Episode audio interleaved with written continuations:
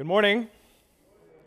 Happy Memorial Day weekend to you all, with Memorial Day being a day when our nation takes time to remember those who gave their lives in active military service so that we might have freedom to gather in this way, a freedom many Christians across the world do not enjoy in this manner. And so uh, we remember that, and I pray that as you engage in various activities, that you will take time to remember those who gave their life for our freedom. The title of the sermon today is Lead Us Not into Temptation. Lead Us Not into Temptation. Memorial Day is a day of remembering, and most of the problems in our life, most of them are caused by a failure to remember by a failure to remember. In the moment of temptation, when it strikes, oftentimes remembering will be the key to success and victory or succumbing to temptation and yielding or failure. Today's passage, we will see Jesus, our champion, engaged in mortal combat, so to speak, with the devil. And I say that not as hyperbole, I literally mean life and death were hanging in the balance in Matthew chapter 4. Now, we read it in 11 verses, 11 short, brief verses. But please understand, as this is unfolding in real time for our Lord Jesus, these temptations or tests are powerful allurements to compromise his obedience to God, to ensnare the Son of God. And so this is going to be highly instructive for us this morning. If you're just joining us, we are in Matthew, the gospel according to Matthew. We see the majesty put, of Jesus put on display in a very unique way in Matthew's gospel. Remember the context? So we're in chapter 4. Matthew, since chapter 1, has presented Jesus as the true son of David, an inheritor of the throne of God, as the savior of God's people. Chapter 1, he will save his people from their sins as the Messiah or the anointed one on on whom the Spirit of God rests. We saw that in chapter 3. We also have seen Matthew is portraying Jesus as, and this is important, recapitulating the story of Israel. He is following in his life the footsteps of the nation of Israel as God's true son. Now, this has significant implications for how you understand who the people of God are today and how we understand the function of the nation of Israel in the Old Testament and then how we relate to them in the New Testament. There are just massive implications for this reality of what Jesus is doing is walking through the steps of the nation of Israel and fulfilling, really fulfilling everything that they were designed to be. We'll get more into that as we get into Matthew's narrative. Most immediately, we just saw in chapter 3 the baptism of Jesus by John the Baptist, and it ended with that climactic scene. The heavens cracked open, the Spirit of God descended on Jesus like a dove, and that voice from heaven thundered Behold, this is my beloved Son, with whom I am well pleased. And now that obedience in chapter 4, it's unfortunate that the distinction comes here of chapter break, but now that obedience is put to the test in chapter 4. So let's pray. We'll get into it. Father in heaven, instruct us by your word, lead us by your spirit, convict us of sin and unrighteousness, fill us with your power so that we too may escape the snares of the devil, that we would not yield to temptation but Father, when we do, we thank you that you have provided Jesus, a merciful and faithful high priest who is tempted in every way as we are yet without sin. May this cause our hearts to soar this morning with joy as we see our champion fight and win. And so, Lord, would you nourish our souls by your victory? We also pray for uh, the church as it is gathered all across the islands. We lift up specifically uh, our sister church, our church plant, Wai'ehu Community Church. We pray that you would draw many to faith in Christ in Wai'ehu. We ask that you would bless the ministry of the word there through the pastors and through the members as they all speak the word, one to another and to all around them. Would you sustain them in this work, we pray? And would you do this everywhere the gospel is preached across the islands? We ask this in Jesus' name and for his glory. Amen. All right, here's the big idea. If you're taking notes, here it is. You ready? Jesus' triumph over temptation, Jesus' triumph over temptation signals him as the only source of life and blessing. Jesus' triumph over temptation signals he is the only source of life and blessing. That's your big idea. Number one, we have warfare in the wilderness. Warfare, that's point number one. Warfare in the wilderness, verses 1 through 4. All right, now Jesus comes out of what we might call a spiritual high or a, a mountaintop experience, right? We have these in our lives, don't we? You've probably had a season where you just felt incredibly close to the Lord, that you were just on fire for God, that you could feel and sense, it's almost palpable, His presence in your life. And that was just a, such a sweet time this is what Jesus is coming out of. His baptism, the Spirit of God that descended on him. It's there. He's been anointed for work of the ministry, publicly displayed this mountaintop experience. And now Jesus literally is plunged by the Spirit to the wilderness of trial. What we might call a season of barrenness. Really, the wilderness, a place of barrenness. It's worth pausing here. This should point us to a few things, this little detail.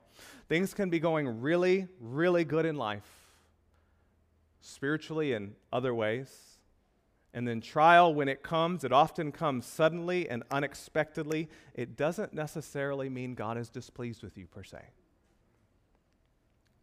Maybe you've ever felt that. You're like, man, God, I was living for you and I was serving you and I was doing everything that seemed like I thought that you wanted me to do. Why am I in this situation? Beloved, hear that. If you've ever been there, look to Jesus. This may not necessarily mean God is displeased with you. It may be an expression of his pleasure in you, and it may be one of the means he's using to make you more like Jesus, to put you to the test, so to speak. Often, the presence of external trials has no correlation to whether God loves you or is pleased with you. Remember, we just heard the end of chapter 3 this is my beloved Son, with whom I am well pleased. Chapter 4, verse 1 Then Jesus was led by that Spirit that just descended on him into the wilderness to be tempted by the devil. So, let me ask you are you in the wilderness this morning? Did you come here this morning and would you say that you are in a spiritual wasteland, so to speak? Maybe you feel barren, cold, distant. Trial upon trial has come into your life. Perhaps you've been calling out to God repeatedly and you find He's not answering, or so it seems. Are you in the wilderness this morning? Beloved, hear this. God has a purpose for you in the place you are in. You are not there by accident, and you are not alone. God is not far from you, even if your senses tell you otherwise. God has a purpose for the place He has you. He means to grow you, to test you, to strengthen you. But as we're going to see for Jesus, it requires great vigilance because there are other forces in the wilderness that have the exact opposite goal in mind. It requires great vigilance. And so, Jesus is led by the Spirit to be tempted by the devil. We see the devil called many things in this passage, actually, a few titles. The devil comes up most often. He's also called the tempter. So, the word devil is a slanderer. He's a slanderer. He's coming to slander God, to slander his promise, to slander the Son of God, if you're the Son of God. He's gonna, we're going to see as he, he is slandering God in each of these temptations. He's the devil. He's called the tempter. He's called Satan, the proper title for who he is. So we see a little bit about the character of Satan, which will take some time to meditate on his tactics at the end. But Jesus is led, and he has, to our knowledge, this is the first one to one encounter of Jesus and Satan. Prior to this, Satan has come through intermediaries, maybe through Herod the Great, through political powers, through political structures, through intermediaries. But now we see a one to one clash of Satan, that serpent of old, and Jesus, the Son of God. Satan comes to do the job right, he comes in person. The text says that Jesus was fasting for how long? 40 days and 40 nights. Any accidents there in that number? No, no accidents. Could it have been 39 days, 38 days, 42 days? No, there's no accidents in God's word. The text says Jesus was fasting for 40 days and 40 nights. How long was Israel in the wilderness? 40 years. Again, Jesus is recapitulating the story of, e- of Israel in summary form in his life. He just came out of baptism. Israel went through the Red Sea and they went into their wilderness wanderings. Jesus comes out of baptism and he's led immediately into the wilderness. You can read about that 40 years in the book of Numbers. Now, I know some of you right now are probably thinking like, is it really is that really like the corresponding correlation here in the Old Testament, 40, 40 years. Is that, am I just reading into that? I'll prove that in a few minutes. Jesus is recapitulating the life of Israel. But there's more. He's led into the wilderness. He's fasting in the wilderness for 40 days and 40 nights. Now, what is a wilderness? Think about it. It's really the opposite of a garden, isn't it? It's the opposite of a garden, of a lush garden. It is a, it's what happens to a garden under the curse of sin. It becomes barren, not fruit bearing. It becomes a wasteland, not lush. So Jesus enters a cursed garden. Who else was in a garden and tempted by Jesus? Adam and Eve. Adam and Eve. This is all ringing through in this narrative. This is setting up Jesus as the second Adam, the head of a new people. Adam was the first head, he failed. Jesus is being put forward as a second head of a people. Will he succeed? Will he pass? That's what's at stake in this passage. So, just as Adam was in the first garden, in a lush garden, when the serpent came, Jesus now has the deck stacked against him, actually. He is in a worse place than the first Adam. Adam had everything, a garden. He had all these things. There was no operative nature of sin present. Jesus enters the second the second Adam enters a barren garden and the tempter comes again at the end, Matthew says, at the end of 40 days and 40 nights when Jesus was likely hungry and arguably one of his most vulnerable times this entire time. He's hungry, he's weak, his flesh is weak, and he is vulnerable. Beloved, Satan loves to come on the heels of long seasons of trial. He loves to come when you're vulnerable. He is ruthless. He doesn't wait for you to feel strong when you're vigilant and watchful. No, he waits for when you feel weak when you have fought trial after trial after trial, and you've gone round after round after round, and you've fended off successfully uh, many other temptations, but then you start to feel tired, worn out, exhausted. You start to wonder when are the trials going to end? Are they going to end? And right then, Satan comes and he throws everything he's got. He throws everything he's got at you. And so here's our champion fasting 40 days, 40 nights. He's hungry, he's feeling the weakness of his flesh, and Satan comes with the first test in verse 3. If you are the Son of God, if you are the Son of God, turn these stones into bread. Satan's taunting him.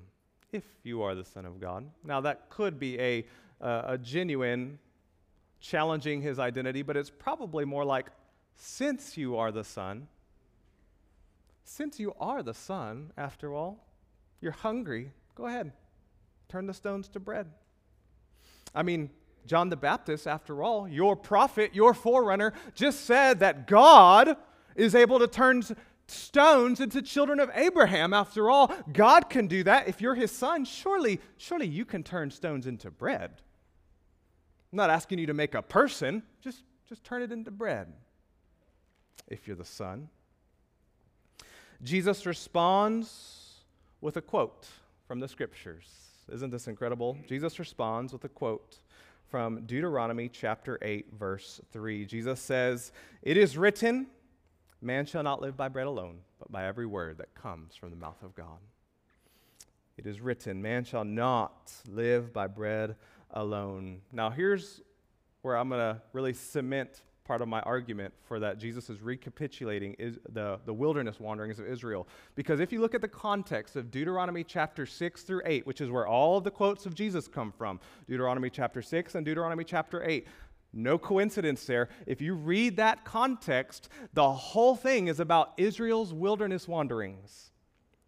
Moses is recalling Israel's wandering through the wilderness. And now here's Jesus in the wilderness, tempted and tested by Satan, quoting from that section and says, Man doesn't live by bread alone, but by every word that comes from the Father. And if you remember, if you recall Deuteronomy, sorry, Numbers, the book of Numbers, uh, there are 10 tests. The people of God are testing God constantly. They're complaining, they're failing their trials in the wilderness. And here's Jesus man lives by every word that comes from the mouth of God.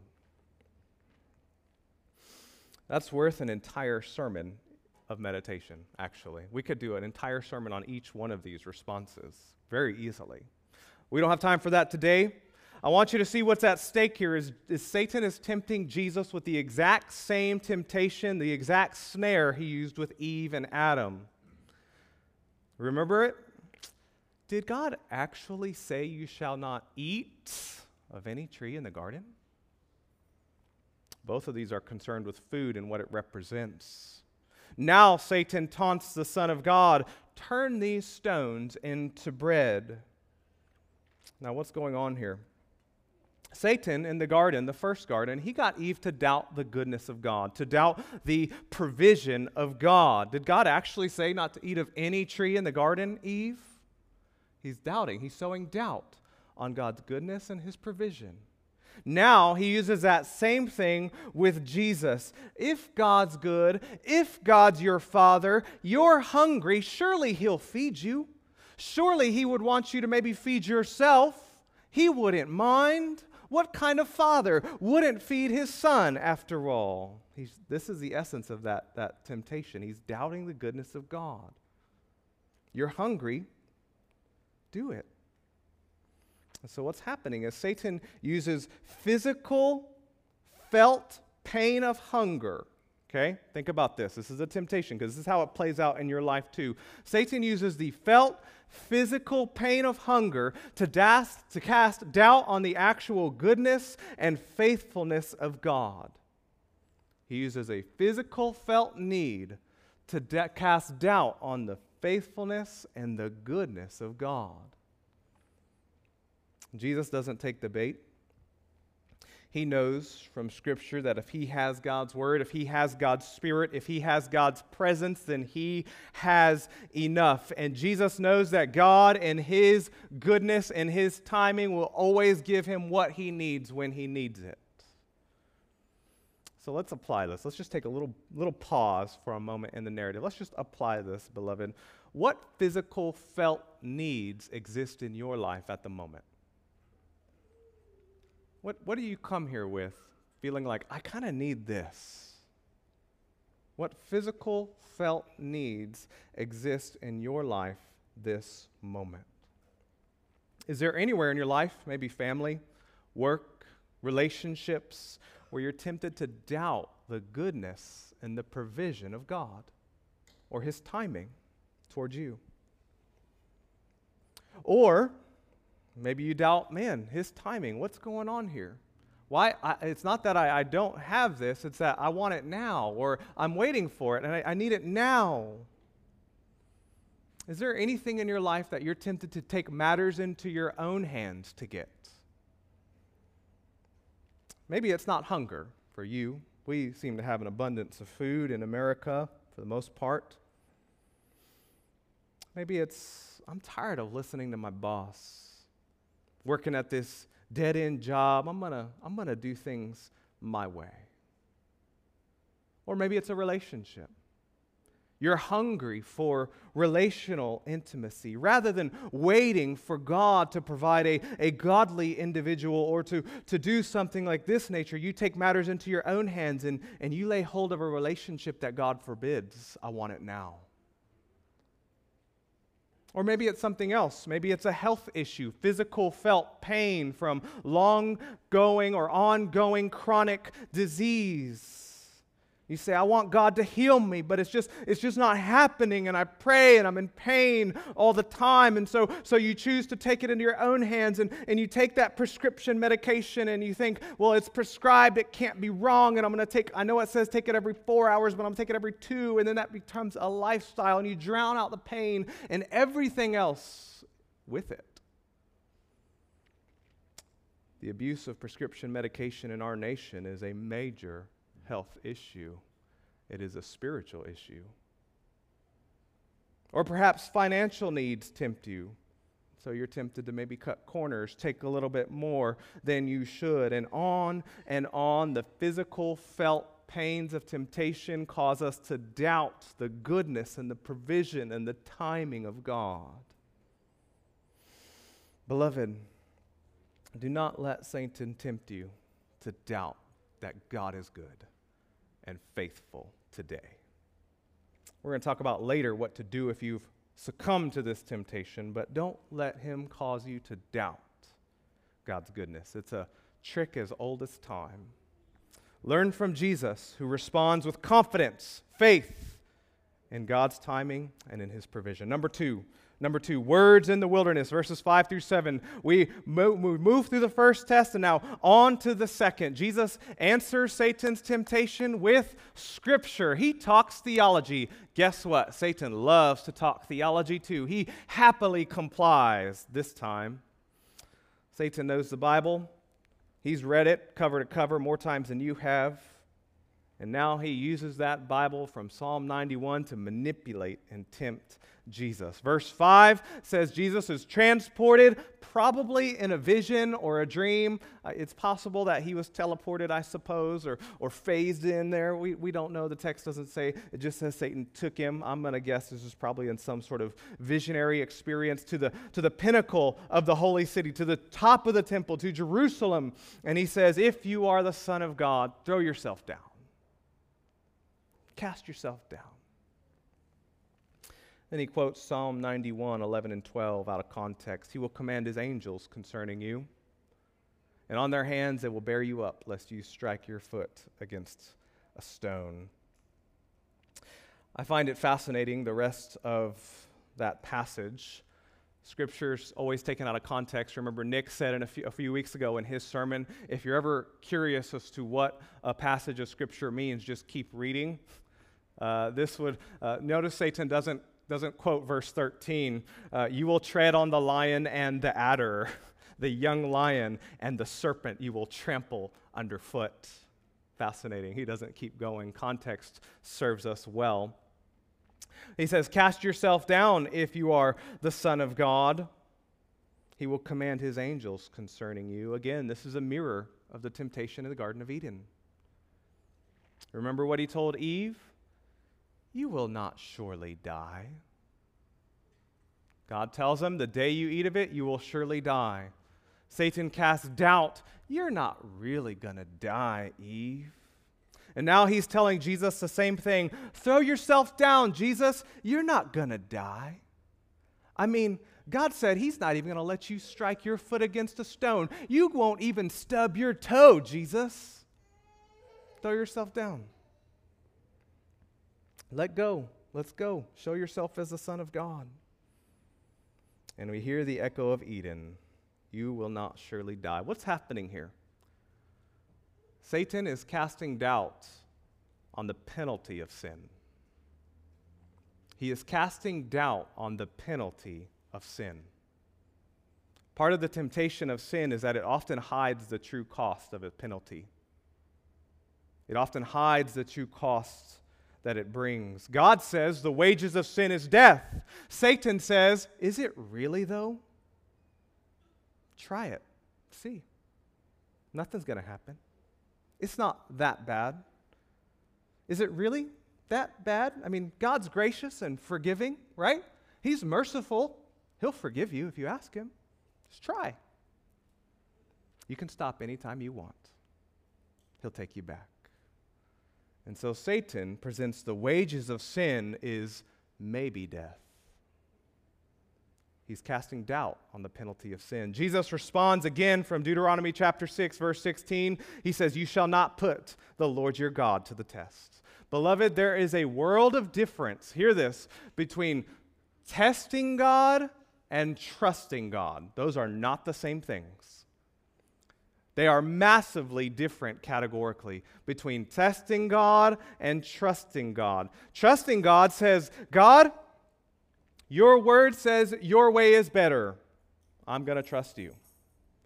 I don't need to find out by experience. I don't need to test it. I'm going to trust you that your way is better.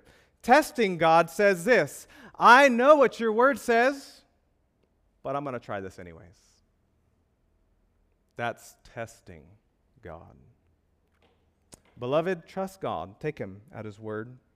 Don't test him when he forbids something. Don't try to find ways to justify it. Rather, take God at his word. Trust him. Trust in the Lord with all your heart, Proverbs 3 says. Lean not on your own understanding. In all your ways, acknowledge him, and he will direct your steps. So let me ask you are there areas in your life today that you are testing God or engaging actions that God forbids? Beloved, don't test him, trust him. When he says flee temptation, flee it. Don't stick around to see how bad it really is.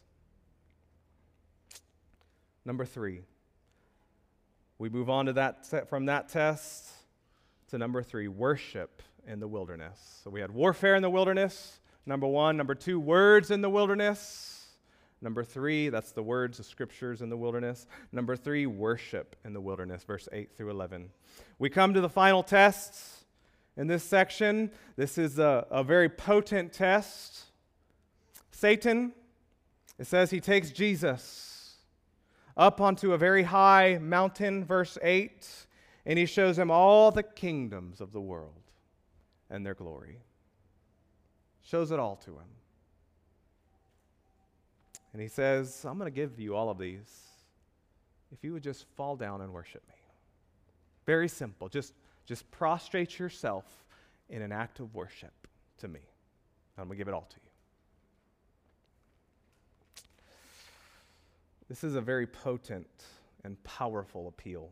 Matthew places it at the end, Luke places it at the middle for a reason, for Luke's own reasons, which we'll talk about later, but Matthew places it at the end as a climax.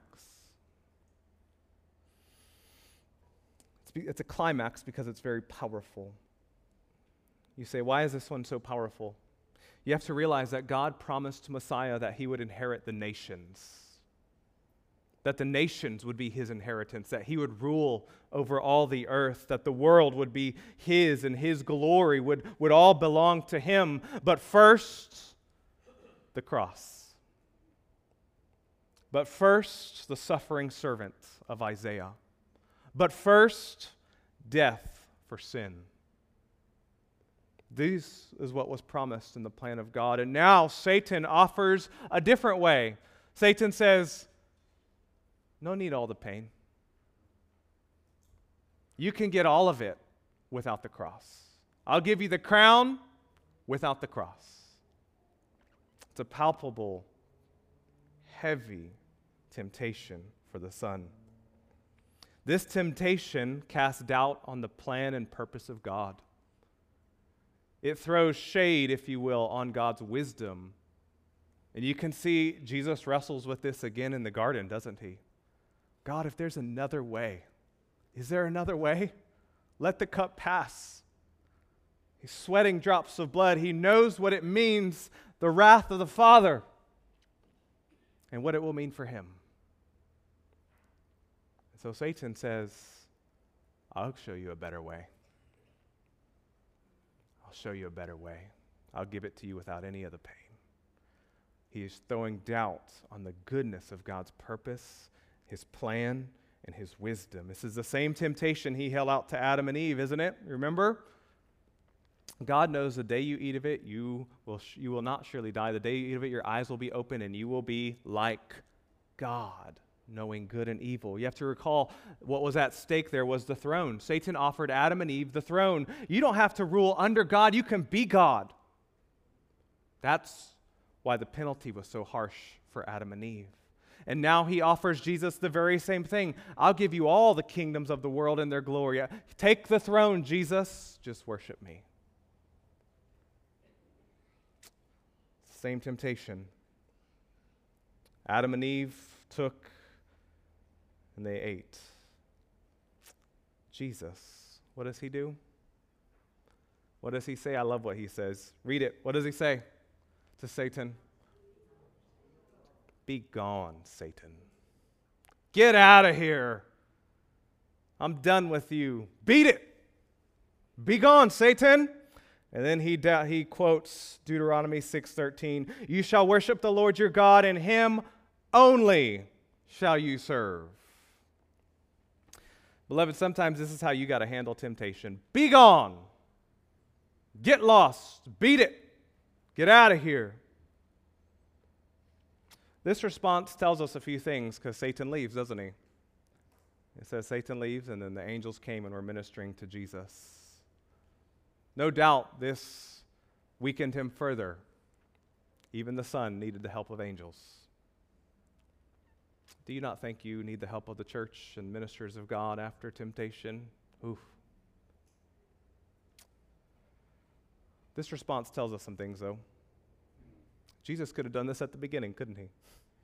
He said, Be gone. And Satan leaves. There was a purpose in this testing, and that purpose had been fulfilled. And once that purpose was fulfilled, Satan is dispensed with. He never had a chance. How frustrating it must be for him. He never had a chance.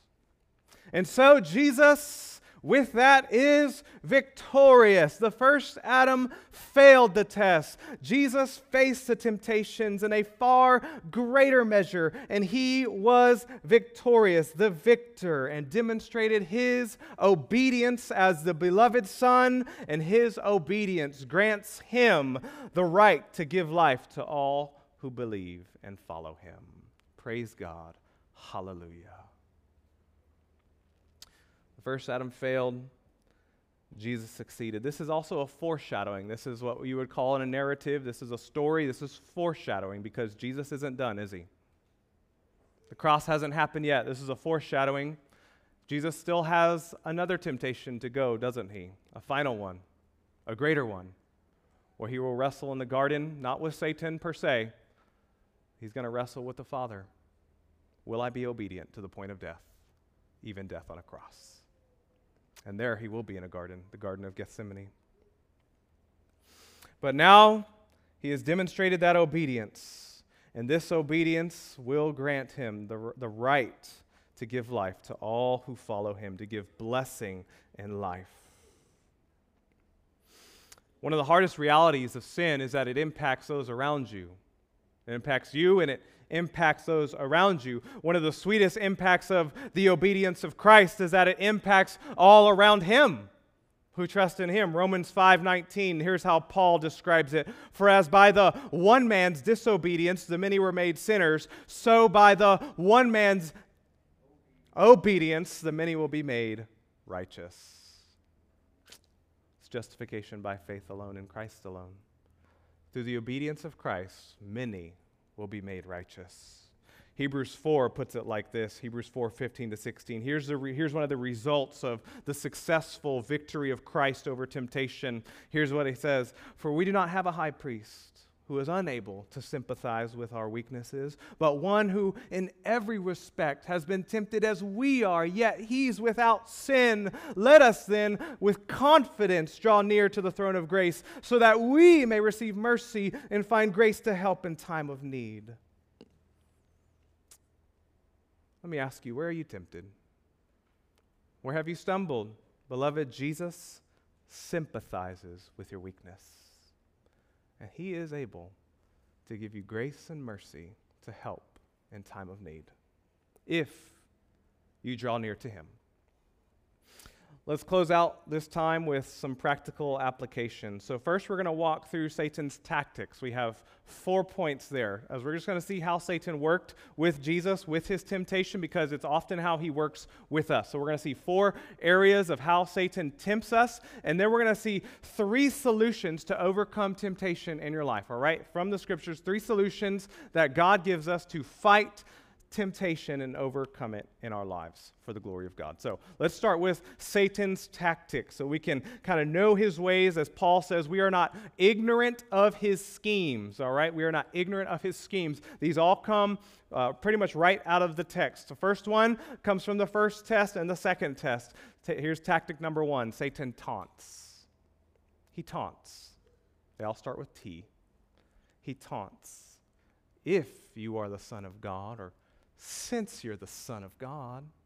He taunts with his identity. Here's how he does it with you. If you're, if you're a Christian, how could you do that? Or this is probably more internal dialogue. If I'm a Christian, if I'm really a Christian, how could I do this? Or, are you really sure you're God's child? Look how many times you messed up. You already messed up once. What's one more? Or again? He taunts if you're God's child. That's the first one. He, he taunts your identity. How could you do this as a blank? Member of Kahului Baptist Church, as a father. Oh, you're you're a supervisor in your workplace. How could you do this? Oh, you're a deacon, a pastor, a missionary. How could you do this? He taunts you with your identity. Second one, he twists God's word. He twists God's word. He misuses scripture. This is as old as time. Did God really say? Temptations to sin often start with Scripture. Is this really what it means? Is that really forbidden in Scripture? I'm going to I'm going to recheck this he takes it out of context. Or sometimes he'll use scripture, a true statement, used at the wrong time or in the wrong way, misapplied scripture. Beloved, Satan loves to talk theology. He really does. This is a temptation for those in, in our type of church where I really try to get into the word and get us like really in there and get texts and make connections and really study and encourage that. This is a temptation for, for us. This is a temptation for those who would be in maybe a, a what's called a reform camp. Man, just Satan loves to talk theology. He does. He'll talk it all day long. But he hates it when you live it. Living it's different. And there are many in the church who are very content to talk theology but to live it, to express it, to display that faith. It's a different story. Satan loves to talk theology. He twists God's word or he misuses scripture. Number three, he taints the promises of God tactic number three. He taints the promises of God. He tries to show you that God's way really isn't the best way, that you can have God's promises without death to self. Please recall, Jesus also said, If anybody would come after me, let him take up his what? His cross. That's saying, Come and die and follow me. Let me ask you this Is there a decision in your life that you have ever made for the glory of God alone that felt like death? That felt like death. Satan offers you the promises of God without the pain of the cross. he taints. He taints God's wisdom and God's promise. Number four, he tests God. He tempts you to test God instead of trust him. As we said, these are vastly different concepts. Satan encourages God's people to test and manipulate God rather than trust him and take him at his word. Trust God, and you will find him faithful. Test him, and you will find him wrathful. Think about that. Is there a room for in your theology for a wrathful God? Paul says in Romans, Behold the kindness of God. We like that part. Behold the kindness of God, but he also says, Behold the severity of God. He is severe. Test him and you will find him wrathful. Trust him and you will find him faithful. That's our four ways. We could say more. We'll move on to the three ways to fight temptation in our life. I'm going to give you three uh, distinct tools that the scriptures give to, to fight temptation. These are, these are distinct tools and they're overlapping tools, all right? It's not just necessarily one of them. Sometimes one will be enough, sometimes you'll need two and three, all right? At some point in your Christian life, you will need to use all three of them and then some. This isn't every tool. These are three main tools, broad categories, all right? Here's tool number one. Tool number one amputation. Amputation. Matthew 5:30. This is now next chapter, getting into Sermon on the Mount. Matthew chapter 5, verse 30, Jesus' sermon. If your right hand causes you to sin, cut it off and throw it away. For it is better that you lose one of your members than that your whole body go into hell. Amputation. Now, this is a figure of speech. We, we don't really want people to cut off. Please don't leave here and, and cut off an appendage, all right? Um, this is a figure of speech to take radical, amputating measures against your sin. Often, just amputating sin will many times kill it. All right? I have a, um, what's the tree in my yard? Lynn? It's, I'm drawing a blank. No, not the kukui one, the other one. Flower. Plumeria, thank you. Uh, drawing a blank, right? Uh, the, that tree, I, I, have this plumeria tree, and, and I went and, and cut it, trimmed it, and, and they thought I killed it. I thought I killed it. uh, the whole thing was just cut from the top. Now, there are some trees that that is enough to kill it. It'll kill it all the way down to the root. You cut it off like I did to that tree. They rely on the leaves for to get sun and nutrition and various things that if you just cut it off like that, it'll die. The plumeria tree came back to life. It's a fighter, right? It's good. But but there are some trees that if you just amputate it, that's enough to kill it. There is some sin that if you amputate it, you take radical measures, you cut off access, you take these measures, you will have victory. Amputation. But sometimes the roots are deeper. And amputation doesn't deal with this desire for sin in some cases. So, some cases might be like a banana tree. You cut off one and you don't get that root system, it's just going to keep sprouting them up. Sometimes amputation isn't enough, you must go deeper. For this, you need the next tool mortification. Amputation's one, the next tool would be mortification. Romans chapter 8, verse 13 says this If you live according to the flesh, you will die. But if by the Spirit, here it is, by the Spirit you put to death the deeds of the body, you will live. This is actually the massive ethical implication from Matthew 4 that we're supposed to take away. This, the baptism of Jesus, shows the Spirit rests on Jesus throughout the wilderness trial. The point for us today to take away from this passage is that the Spirit in Jesus is what allowed him to have victory over his temptations, the result of walking in the Spirit. So we could say Jesus led the Spirit filled, spirit guided life. And the power of the Holy Spirit on him kept him from yielding to temptation, strengthened him to fight temptation, and sustained him through the temptation all the way to the end victoriously. Jesus lived the spirit filled life, and he walked in step with that spirit. So Paul sees this and says, If by the Spirit you put to death the deeds of the flesh, in the body you will live. That's where this word mortify comes from put to death. You mortify the deeds of the body. Now, hear me, there's no pa- this is not a passive leading of the Spirit, right? Like the Spirit's in you, so it's just going to lead me to fight sin. No, this is an energizing, an animating power. Jesus actively followed the Spirit. He used the sword of the, the sword of the Spirit, the, the very word of God. In all of his answers to Satan, he quotes Scripture. The foundational one man does not live by bread alone, but by every word, every word that comes from the mouth of God. Sometimes people get concerned that if they read or, or study the Bible too much, that they'll get too heady. Right? They'll get too heady, you know, knowledge puffs up kind of thing.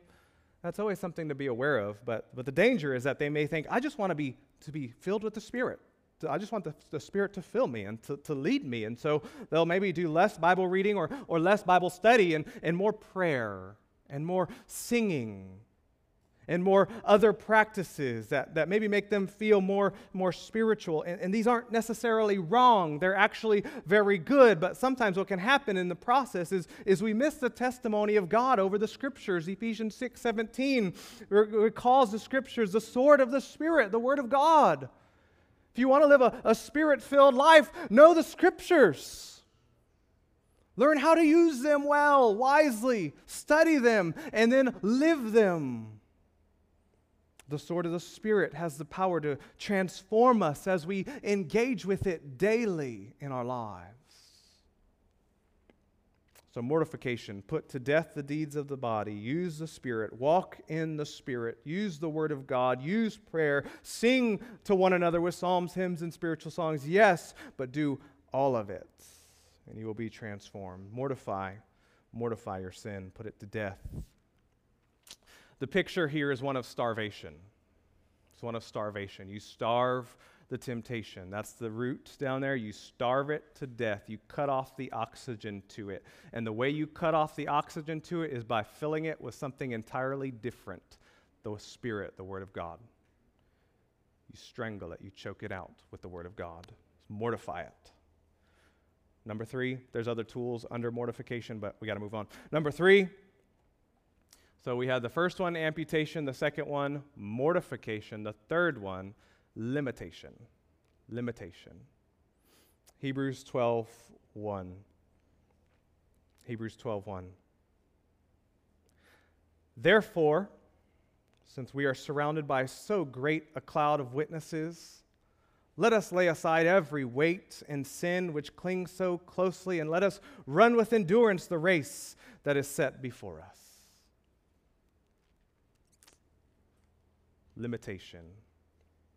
And these come ultimately from uh, John Owen's book, The Mortification of Sin, and other applications of that. So that's the, the best book if you want to read on how to fight sin in your life. John Owen's book, The Mortification of Sin. Hebrews 12:1 Therefore since we are surrounded by so great a cloud of witnesses let us lay aside every weight and sin which clings so closely and let us run with endurance the race that is set before us. Limitation. Now what is what do I mean here? The question when we talk about limitation or, or the principle here is is not asking is this activity that I'm doing sin? That's not the question we're asking Right? When we think of limitation, right? The other, the first two we are. Amputation, we're saying where's sin in my life? I got to amputate it. Mortification, where's sin in my heart? I got to mortify it. This question is not asking is this or that sin. This question is asking does this or that help me to run faithfully? Does this action, this thought, this external circumstance help me to run? Does it aside, uh, lay aside any weight or hindrance to me running this race? Does it help me to run faithfully, faithfully? Does it drive me to more holiness? Or does it place me in a position where I'm surrounded with temptation? Or does it desensitize me to worldliness? That's what we're asking in limitation. Does this desensitize me to worldliness? Does it help me run? When I moved to Oahu in 2008, uh, I had enough money I, I, which isn't much money. I, was, I was quite young and, and not much uh, assets in my life. I had just enough money to buy a, a decent car or a really nice bicycle to get around on. And I, I knew I wanted to ride my bike around uh, to get around, save gas, save money, that kind of thing, uh, and get an exercise in the process, right? So, so I was like, okay, I can either get a really nice car or a really nice bike or a beater car, a cruiser, and a semi okay bike. Okay, and I thought to myself, I'll get the, the cruiser car and then I'll just cruise around on my bike most of the time. But I know, I know myself. I know there'd be days that I'm like, I'm tired today. I think I'm going to drive. I'm drive. I'm not going to take the bike. I could take the bike. There's no reason me not to take the bike, but I think I'm going to drive. And that one exception would turn into a, a weekly exception, which would turn into a monthly exception, which would turn into I'm never riding my bike. I know myself. And so I limited my choices. I self imposed limitation. I took all the money I had, poured it into the nice, not all the money, but the money allocated for that, and poured it into a very nice road bike. Best decision I ever made. No, marrying my wife, trusting Jesus, having children, best decisions. But you see what I mean, right? Right? Uh, one of the greatest decisions I've ever made, right? Having just limiting my choices. Limiting my choices. I got the bike. I limited my access to an easy escape. Now I didn't have a choice. In that time, if I didn't want to ride, too bad, so sad, go stand on the side of the road, hold up your thumb, do something else. Now I must ride. This is what we're talking about when we're talking about limitation. Put yourself in places where you do not have access or even close to temptations, tempting circumstances. Limit yourself to the road of holiness, to the road of Christlikeness. That's what we're asking. Does this help me to run? The ultimate takeaway from this it'd be wrong to leave you here saying, be like Jesus, go fight your sin. That would be wrong if that's all I said. That is part of it. Be like Jesus, fight your sin. But mainly, the message here is that Jesus, the obedient Son, fought sin. He won, and He invites you and me to find life in him. So, beloved KBC, draw near to Jesus often and always, and you too can walk the spirit filled, temptation conquering Christian life because Jesus gives us spirit without measure in abundance. Let's pray. Father, we thank you for your word. It is sufficient. To form us, to make us like Christ, to lead us toward life and godliness. We thank you, Father, for this word, this powerful sword of the Spirit. May we use it. May we walk in the Spirit and put to death the deeds of the body. May we draw near to Christ and find that there is life and blessing forevermore. In Jesus' name we pray. Amen.